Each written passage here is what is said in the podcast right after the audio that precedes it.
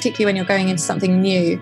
There's a weird tipping point where you suddenly start understanding all these things and you start to be able to say and speak with confidence. And it's actually a really satisfying process to go through. It's this like real learning curve. Welcome to Career Relaunch, the podcast dedicated to helping you reinvent your career.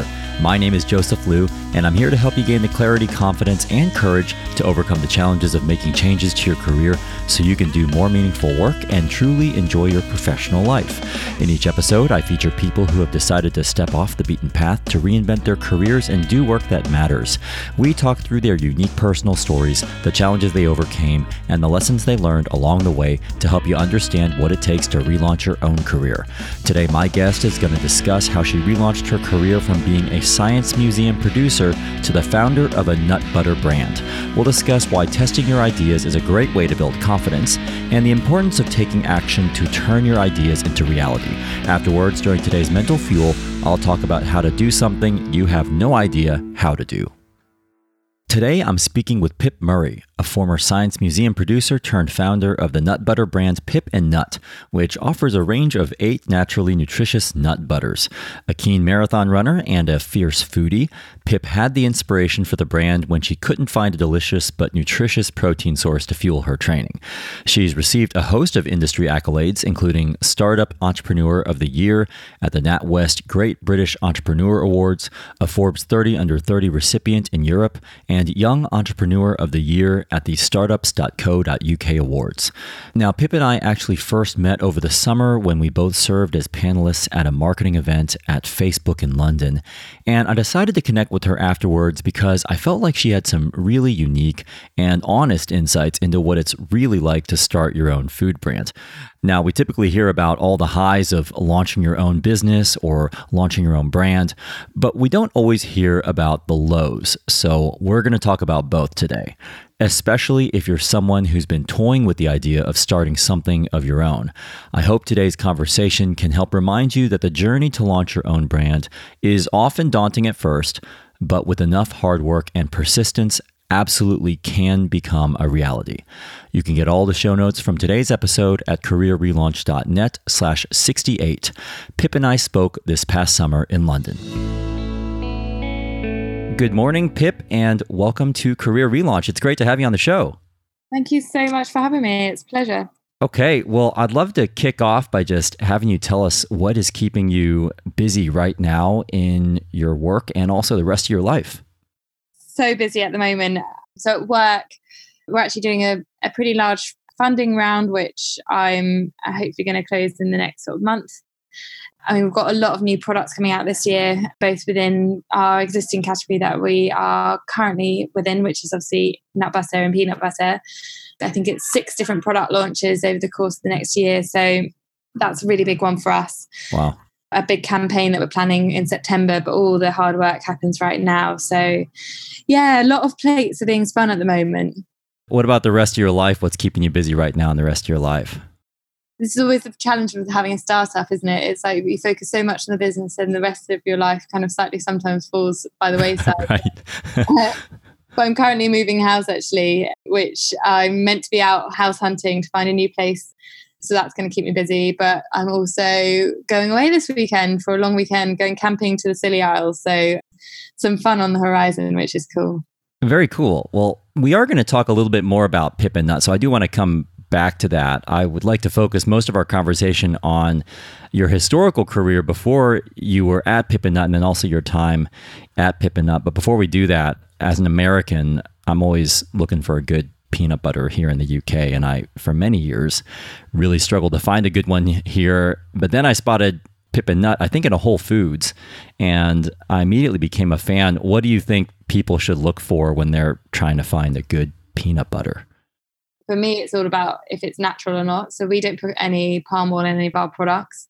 And it does mean that we get some sort of oil separation on the top of our products, but I actually always think of that as a really great thing. It, it shows that the product's totally natural. There's no additives within the products or any palm oil. So that's something that I always look out for. Um, obviously, I only only eat my own the less ingredients on the back of the packaging, the better, and use the best quality peanuts and almonds that you can get your hands on. Because it really, when you've only got a few ingredients, they make such a difference.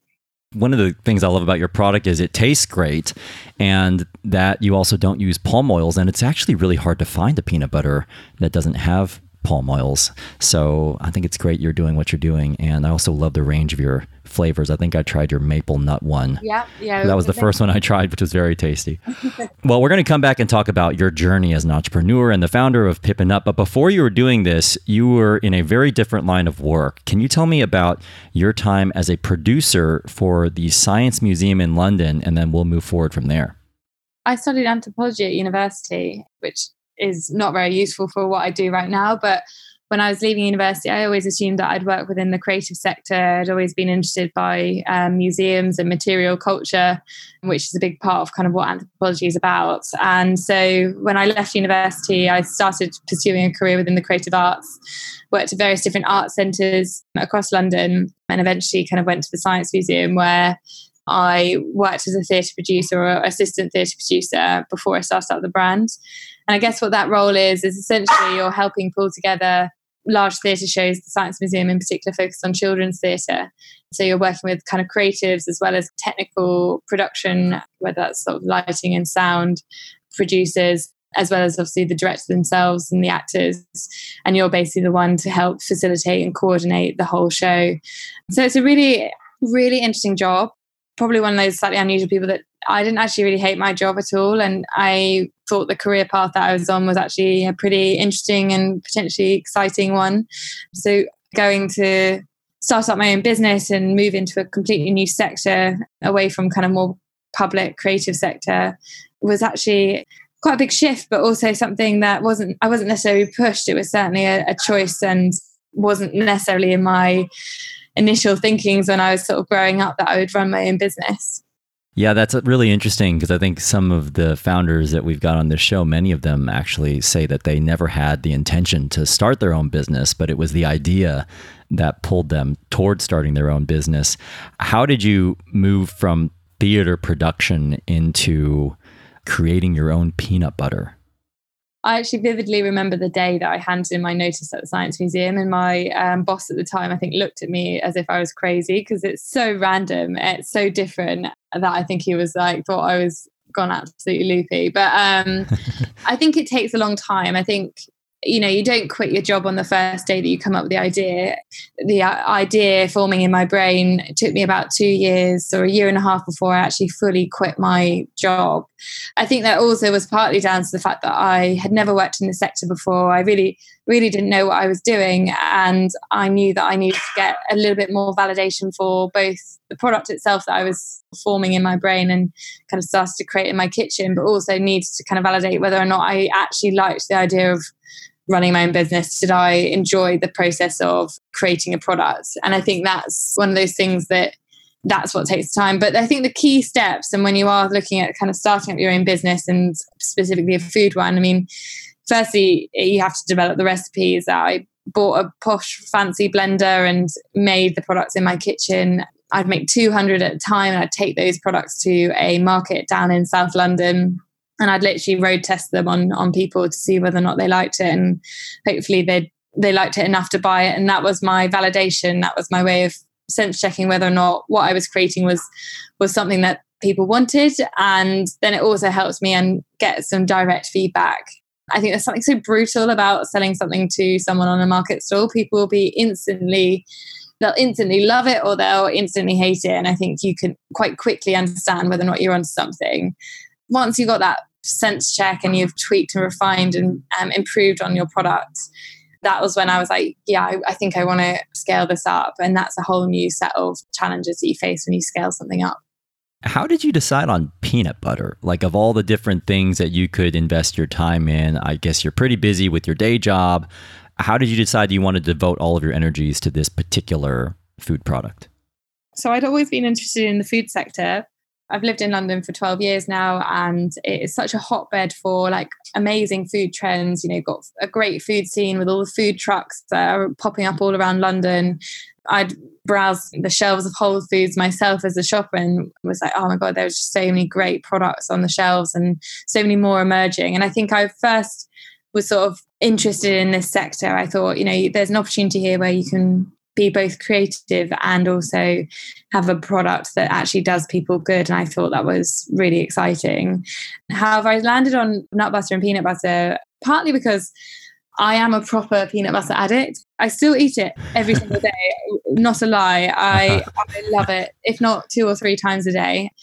It really came from a love of, of the product. I was doing a lot of training at the time as a, I was doing loads of marathons. And for me, nut butter on toast or in my porridge, whatever it was, was my go-to post-run treat. And I just thought this product is brilliant. It not only tastes unbelievably good and it's so addictive, but it's also filled with like nuts and really kind of wholesome ingredients. And it's not often you get, I think, a health food product that actually delivers on flavor as well as functional benefits like protein and healthy fats and things like that. The thing that was started to actually make me see the gap in the market was that nearly every product that I bought in supermarkets contained palm oil, like I mentioned you know, from a product perspective, there was really only just peanut butter on the market. And I was like, well, you know, there's things like almond butters and cashew butters, and the products themselves take flavor really brilliantly. Like the coconut almond butter was one of our first first products that I developed. And it's just a really great flavor combo. And I felt like there wasn't really a brand taking hold of that. And I just really loved the fact that this space in the supermarket, which was a bit traditional, a bit tired, hadn't really seen a brand enter into this space in the past 30 years, which is so open for an innovative brand to come in. It was all those things that started to come together that I was like, you know what? I think there's definitely a gap here, and there's definitely a growing trend with protein and, and fats and things like that being good for you. That I think this could be a business. You also mentioned the two year transition. And before we talk about how you turned this into a business, I'd be really curious if you could give us a glimpse into what the transition was like balancing your day job with trying to get this idea and eventual business off the ground. What was that like for you? Yeah, I mean, I always say that the setup phase, startup phase, is actually one of the hardest. It's the most isolating and lonely parts of the whole journey, I think. What I used to find so frustrating about it was that you're so reliant on other people getting back to you once the business is up and running, you can run a million miles an hour. It's it's your prerogative to get things out there and start selling and driving the brand forwards. But when you're setting things up, you're relying on other people to unlock doors so that you can launch the brand. And that I found really frustrating. So I guess in that early days, I was working. I went part time with my job so once I'd kind of tested the products at markets, I decided to give myself some more time and space to be able to develop the products properly and really set up the supply chain and things like that. So you end up being a bit Jekyll and Hyde. During your work week, you go and do your prop, your, your normal job and do your nine till five, and then outside of those hours, you're squirreling away on your laptop trying to figure out which supplier of labels do you want to have and how you're going to develop the brand. And because they're so different, it can feel like you're two different people really. It's always really hard when you're setting something up because so many people don't really understand what it is you're, you're trying to create until something becomes an actual tangible product that is sold in supermarkets. For a lot of time, you're having to do a lot of proving yourself and kind of explaining to people what it is that you're doing. Whilst it's exciting because obviously you're developing a product and it's the first time that maybe you're working, that I personally was working independently without any structure to my day. I'd work three days at the museum and, and then the rest of the time I'd work on the business. So the rest of the four days would be on the business.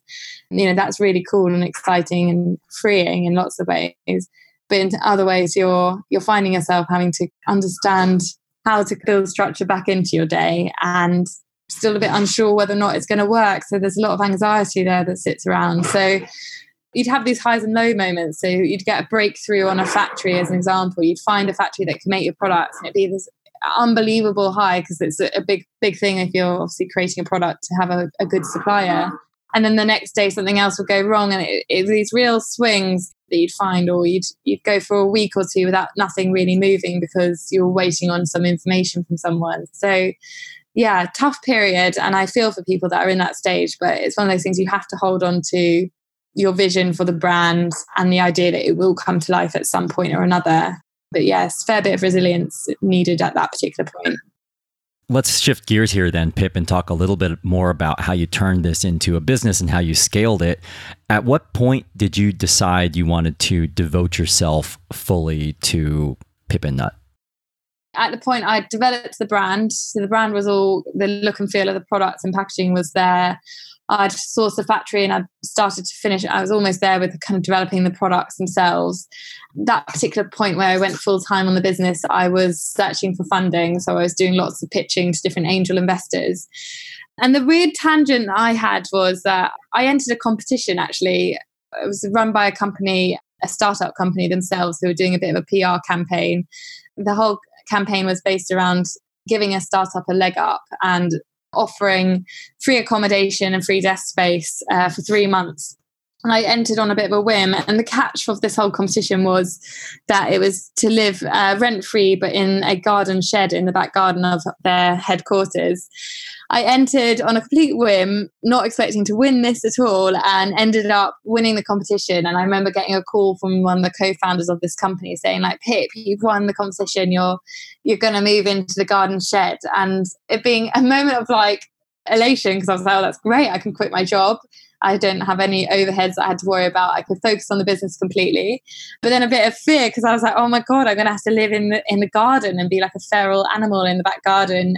But basically, what that competition did for me, and I guess it's kind of what a lot of people do, you know, they might, might move home with their parents. But for me, I, I moved into a shed for the summer, which just gave me really low overheads. It extended my runway for a period of time, but also allowed me to completely focus 100% on the business. I think it's a really important step that at some point you do have to cut the cord. You do almost have to make this your primary job and less of a side hustle. I actually did a crowdfunding campaign on Crowdcube, which is sort of an equity crowdfunding site, and raised £120,000, which I completed at the end of the summer, which then allowed me to go continue to work full time on the business, move back into normal accommodation, and um, get a desk space and a co working space. So I'm listening to this, Pip, and this is a very impressive story. And at the same time, I'm listening to this and thinking about other listeners out there who maybe don't have a background in business, but they've got an idea that they're tinkering with and they're thinking about how to turn it into a full fledged business. You were a museum producer before. You mentioned you had a background in the arts. How did you manage to figure out the commercial aspects of starting and running your own business? You mentioned pitching, finding a supplier, you mentioned crowdfunding. How did you figure out how to do all this? I was a complete and utter novice when it came to business. Whereas now I love it. And actually, it's probably the elements that I really enjoy is actually the slightly more commercial parts of the business. So for anyone that's out there that's thinking, God, I don't think I can do it because I don't know how to do finance or I don't know what model I need to be working to. Like, neither did I. I totally fresh faced it all. The main things that you can do to try and upskill yourself is firstly, shrug off any perception that you can't do it. Just get over that as soon as you possibly can because you're going to have to, and there's no question about it. Secondly, it's about then reaching out to people that you know and any contacts that you potentially have within the sector that you're about to enter into. So there were a number of brands that I loved. I had a few friends also that worked in the industry, and I remember trying to get them to connect me with people that could help. There is a time and a place for consultants as well within any business. So for me, I worked with a kind of finance consultant so that I could get to grips with what the model was. So, what margins did I need to make? What margins did other people need to make? And all those really important things that you need to ensure that you've got the right structure, financial structure within the business. So, some things I think you definitely need to try and get expertise, and you might have to at some points have to pay some sort of consultancy fees in order to get proper models and access to information. But so much of it you can also get through just learning. And I think listening to podcasts like this is one really good way of starting to absorb things that you need to know. Going to trade events and speaking to people, going to speaking events where people are talking about things and, and trying to grab people at the end of when they're doing their, I don't know, talks or whatever, and seeing if you can get their email address and go for a coffee and then pick their brain people do share information quite openly. So whether that's a contact name for Selfridges buyer to what margin they make at a certain retailer, most people are fairly open with this sort of information. But it's a gradual process, and I think you just need to take it step by step, particularly when you're going into something new. There's a weird tipping point where you suddenly start understanding all these things and you start to be able to say and speak with confidence. And it's actually a really satisfying process to go through. It's this like real learning curve, but then this you come out the other end and you're like, wow, I actually have a good grip on what this industry is all about. I think it's all about learning on the job. And I'm a big believer that you can teach yourself anything that you need to know. And then as soon as you possibly can, hire people that can improve on the things that you've started. Very good advice. Now, I know your brand's known for its nut butter pip. Can we talk for a second about the almond drinks? Yeah. Okay. Yeah. So I first spotted your almond drinks in Holland and Barrett, and I actually like them a lot. For those of the listeners out there who are not familiar with Holland and Barrett, it's a very well-known health foods retailer in the UK. But I understand that the drinks aren't necessarily a product line that you're focused as much on. Can you describe how you thought through whether or not to continue investing into this subline of your products? And I guess what's behind my question is that if anyone out there is listening to this and they've ever started anything of their own and, and you've invested all your energy into something to get it off the ground, it can be hard to know when to let go of that idea and when to move on. How did you think through whether or not to keep pushing this subline of products? So we have actually pulled them out of the market now. And it was a really tough decision. You know, I developed those products and had such belief that they could work and that they'd be a big part of our business going forwards. When it comes to products and when you launch them, you know very quickly within the first six months whether or not they're going to really work. Consumers will tell you very quickly whether or not they're something that will continue to prosper. And I think some of the things that we noticed, for instance, was that even when we were doing samplings in store, we do loads and loads of samplings across our different stores to get people to try our products. The reaction to our almond milks versus what people were like when they tried our nut butters was just so unbelievably different people were less excited about them. They'd often not go back for a second sample. All these really like soft measures that you start to clock that you're like, I'm not sure if this is quite right. As well for us, we we noticed that there were a lot of brands entering that space. And when I initially started developing them, there was still a lot of white space within this particular category. But by the time that I'd finished developing them, they took about a year and a half to develop. It was really crowded and the category itself wasn't growing as it was two years prior to that. And all these kind of market conditions as well. I was like, you know what, this is going to be a really tough to get this going. There were things that we wanted to tweak and change about the product. And in the end, I think we decided that it would be better to focus our energy and our resources and our finances on driving our core bit of our business forward, which is obviously our peanut butters, and really become number one in that sector rather than trying to diversify too soon. And I think it was one of those really hard lessons to learn, but I actually learned a lot about how important it is to look after what you've currently got rather than necessarily feeling that you need to expand really quickly across all these different areas.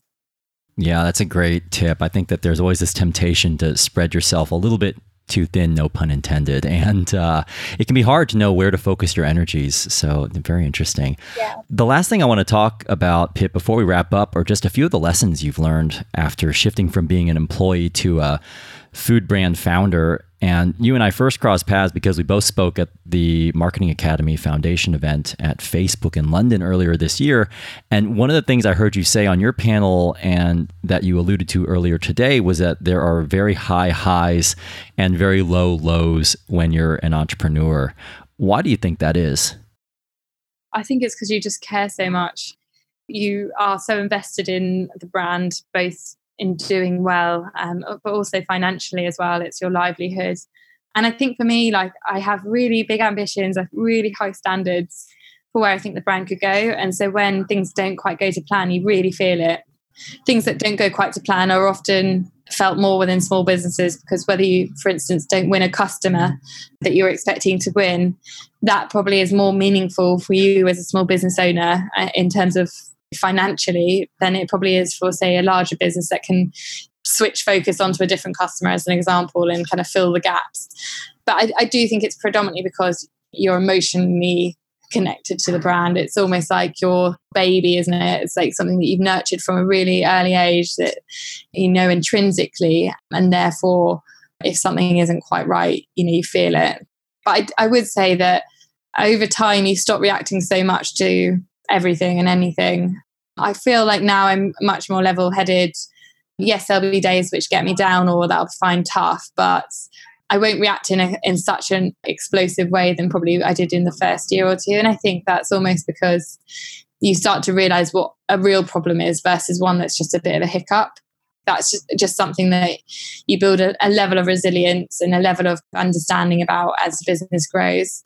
But having said that, the high is when the things are going incredibly well and you know you're flying like it's just no better feeling and there's such joy in the fact that particularly a product that you had in your head five years ago is now stocked in, you know, Pip Nut stocked in about 5,000 stores around the UK and it's eaten by thousands of people every day for breakfast. Like those sorts of feelings. And when you hear great feedback from people, it's just so rewarding, particularly when your product is also doing people good. You know, it's good for people. Like that's even better. It's one of the blessings and the curses of running your own business.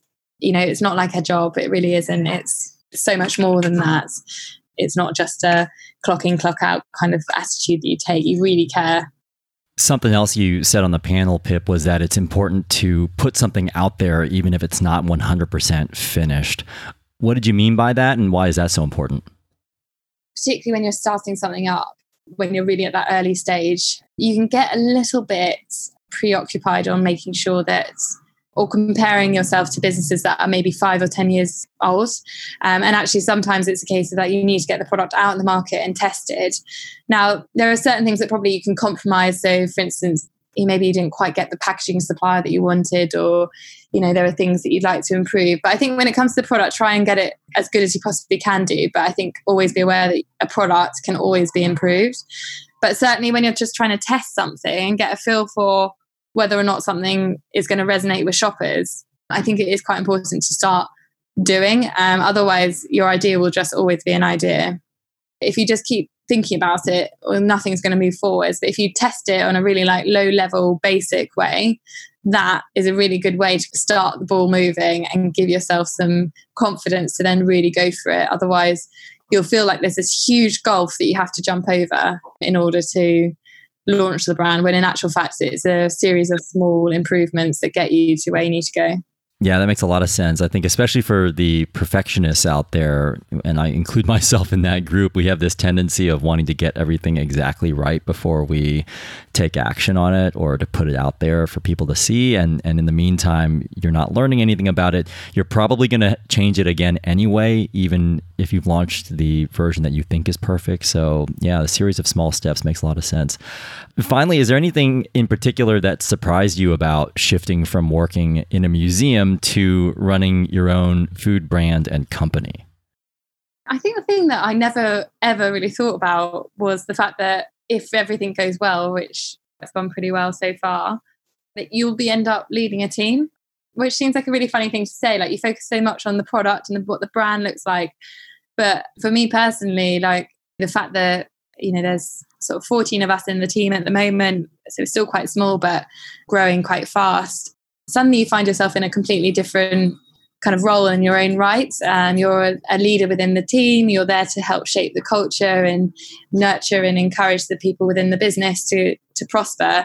It's actually for me i was 24 at the time when i started up the business. I'd never managed anyone i've never really led anything like never been fully totally responsible for something and now i find myself in a really different kind of job and and that's a whole new skill set which I've had to learn and actually has probably been hard. It's been a really hard part of the journey is figuring out how to be a, a leader that and how to be clear and and give direction to a team of people who are all taking a big risk to work for the business. So I think that actually came as a bit of a shock. It's sort of a bit of realization when you you've launched, you're like, oh, right, once the team starts to grow, you're like you realize that you've got a whole new job that you never really thought about. All right. Well, let's wrap up with what's next for Pip and Nut then. Pip, can you tell me a little bit more about the new range of products you have coming out? Yeah, so we are launching a range of snacking products in the autumn, which is oh really cool. Um, so we'll have nut butter rippled through everything that we're doing. So oh, I'm excited. Uh, lots of really tasty things coming out, and we're also doing, like I mentioned, a, a big campaign in September. So that's something where we'll, for the first time ever as a brand, we'll start to go you know above the line in terms of our advertising so that's a really big moment for the team Wow, very exciting. And I hope the, the brand launch goes well and the new product launch goes well. Where can people go to learn more about your products and to also buy your nut butters? Head to our Instagram. It probably shows you our, our, the best array of delicious pictures about what to do with nut butter. That's at Pip and Nut. But if you want to go and buy our products, for those of you in the UK, you can find them in Sainsbury's, Tesco, Asda Morrison's. Or for those of you not in the UK, um, you can go onto Amazon or even onto our own website, uh, pipnut.com. All right. Well, thank you so much, Pip, for telling us more about your life as an entrepreneur, the importance of focus, and also the lessons you've learned along the way of your very interesting career journey.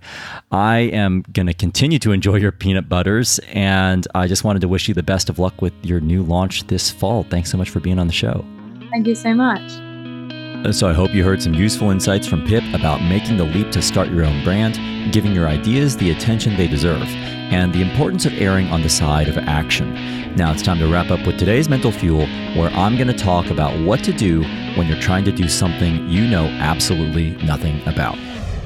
Before we get to today's mental fuel, I just wanted to thank A2 Hosting for supporting this episode of Career Relaunch. A2 is the web host provider I use and trust for my own websites. They even offer 100% carbon neutral green hosting. For an easy, fast, and affordable way to get your personal website online today, visit careerrelaunch.net/a2 to get 50% off your web hosting plan.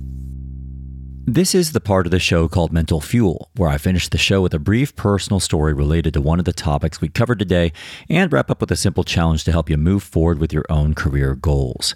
For today's Mental Fuel, I wanted to go back to something Pip said about dropping a common self limiting belief that you can't do something in an area where you have no prior experience also about upskilling and connecting with people who can help you close your knowledge gaps so you can do those things you initially knew nothing about. And this got me thinking about this very natural tendency to second guess yourself when you're trying to do something new in a space where you have no direct experience and no idea how to start. Almost like sabotaging your ideas before you even attempt to make them a reality. I definitely catch myself most often feeling like an unworthy imposter whenever I'm trying to make a pivot to do something new in my career.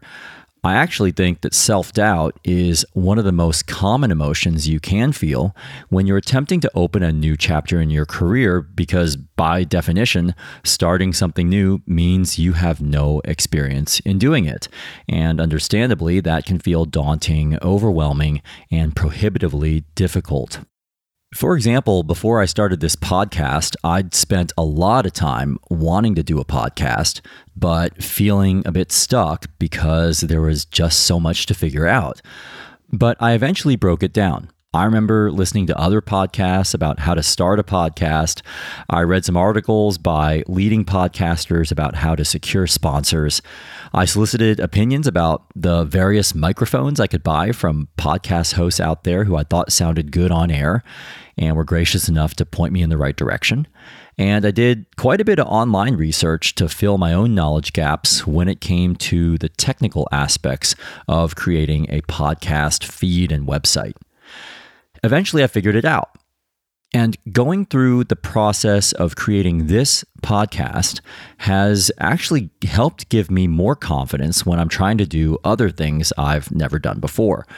For example, I've been thinking about writing a book about career change because I've had a couple publishers reach out to me. And this is something that audience members and clients have asked me about before. But I literally have no clue about writing a book whether I can make the time to do it, and exactly where to start. At the same time, I know that people out there who have never written books do write books, so I know it can be done. So, the way I start doing something I know nothing about is to first write down all the unanswered questions I need to address so I can at least visualize the extent and scope of my knowledge gaps. Then I make an honest judgment call about whether I can realistically fill those gaps. And finally, I start taking action to fill specific gaps one by one. So, with the book idea, I'm planning to talk with as many authors as possible to just get a lay of the land. I'm going to try and connect with people who know about working with publishers. And I've already signed up to a course this March in London about how to publish a book. The truth of the matter is that Pip is absolutely right about your ability to learn what you need to learn if you have to. In her case, she didn't come from a business background, but she eventually learned what she needed to, and now Pip and Nut is the fastest growing nut butter brand in the UK. Something I try to remind myself is that everyone has done something for the first time at some point in their careers. It's easy to think that someone out there who's got years of experience in an industry is somehow categorically different from us or more capable than we are. But at some point in time, that person also had no experience. Those experienced, seasoned professionals you may be comparing yourself to also had a first day on the job. They had no clue what they were doing at some point, and they were also novices before. So, for me, what I've found most helpful when embarking on something new is to first at least take an inventory of all my knowledge gaps I'll need to fill in order to have a shot of being successful. And those gaps fall into two categories. First, what I know I don't know, but need to figure out. And second, what I don't know I don't know. In other words, my blind spots, which I've found can be best illuminated by talking with people who are way more experienced than I am in the area I'm exploring. Then, once I feel like I'm going into the process with my eyes reasonably wide open, I try to err on the side of going for it and starting, knowing that starting is typically the hardest part. This takes me to a quote from Zig Ziglar You don't have to be great to start, but you have to start to be great. So, my challenge to you, especially if you feel like there's no way you can do something, or you feel like you don't have the skills or experience or knowledge to pursue some idea that you would actually find really gratifying, is to sit down and take an honest inventory of what it would take for you to get yourself to a place where you did feel comfortable giving it a shot. It could be a knowledge gap you would need to fill so you can go into the process well informed, or some specific questions you need to answer, or a set of skills you would need to acquire. Capture exactly what those knowledge gaps, unanswered questions, or missing skills are. Then take action to address at least one as a way of starting. For example, reach out to your network, maybe on LinkedIn or Facebook, to see if anyone knows someone who could shed some light on your questions or enroll in a course that allows you to upskill or learn a missing skill. Or even just Google the question you need answered to see what you can uncover with your own online research. I really believe you can be incredibly resourceful when you care enough about an idea you want to pursue. And with enough tenacity, you'll get yourself to a place where you can go for it, knowing that you've done the groundwork to give yourself the best shot of succeeding. All right, so I'm going to practice what I preach here and just ask you for a little help. I've got a few specific questions I'm trying to answer about writing a book before I embark on writing my own book, and would love to speak with you if you or someone you know has been involved with book publishing, either as an author who's published a book or as a book publisher. If you're willing to spare 15 minutes to chat with me, I'd really appreciate you emailing me at joseph at careerrelaunch.net, and we can hopefully set up some time to chat when it's convenient for you. Thanks in advance for your time. If you enjoyed today's episode and want to learn more about our guest, Pip Murray, or her brand Pip and Nut, just go to careerrelaunch.net slash 68, where you can also find a summary of our discussion today.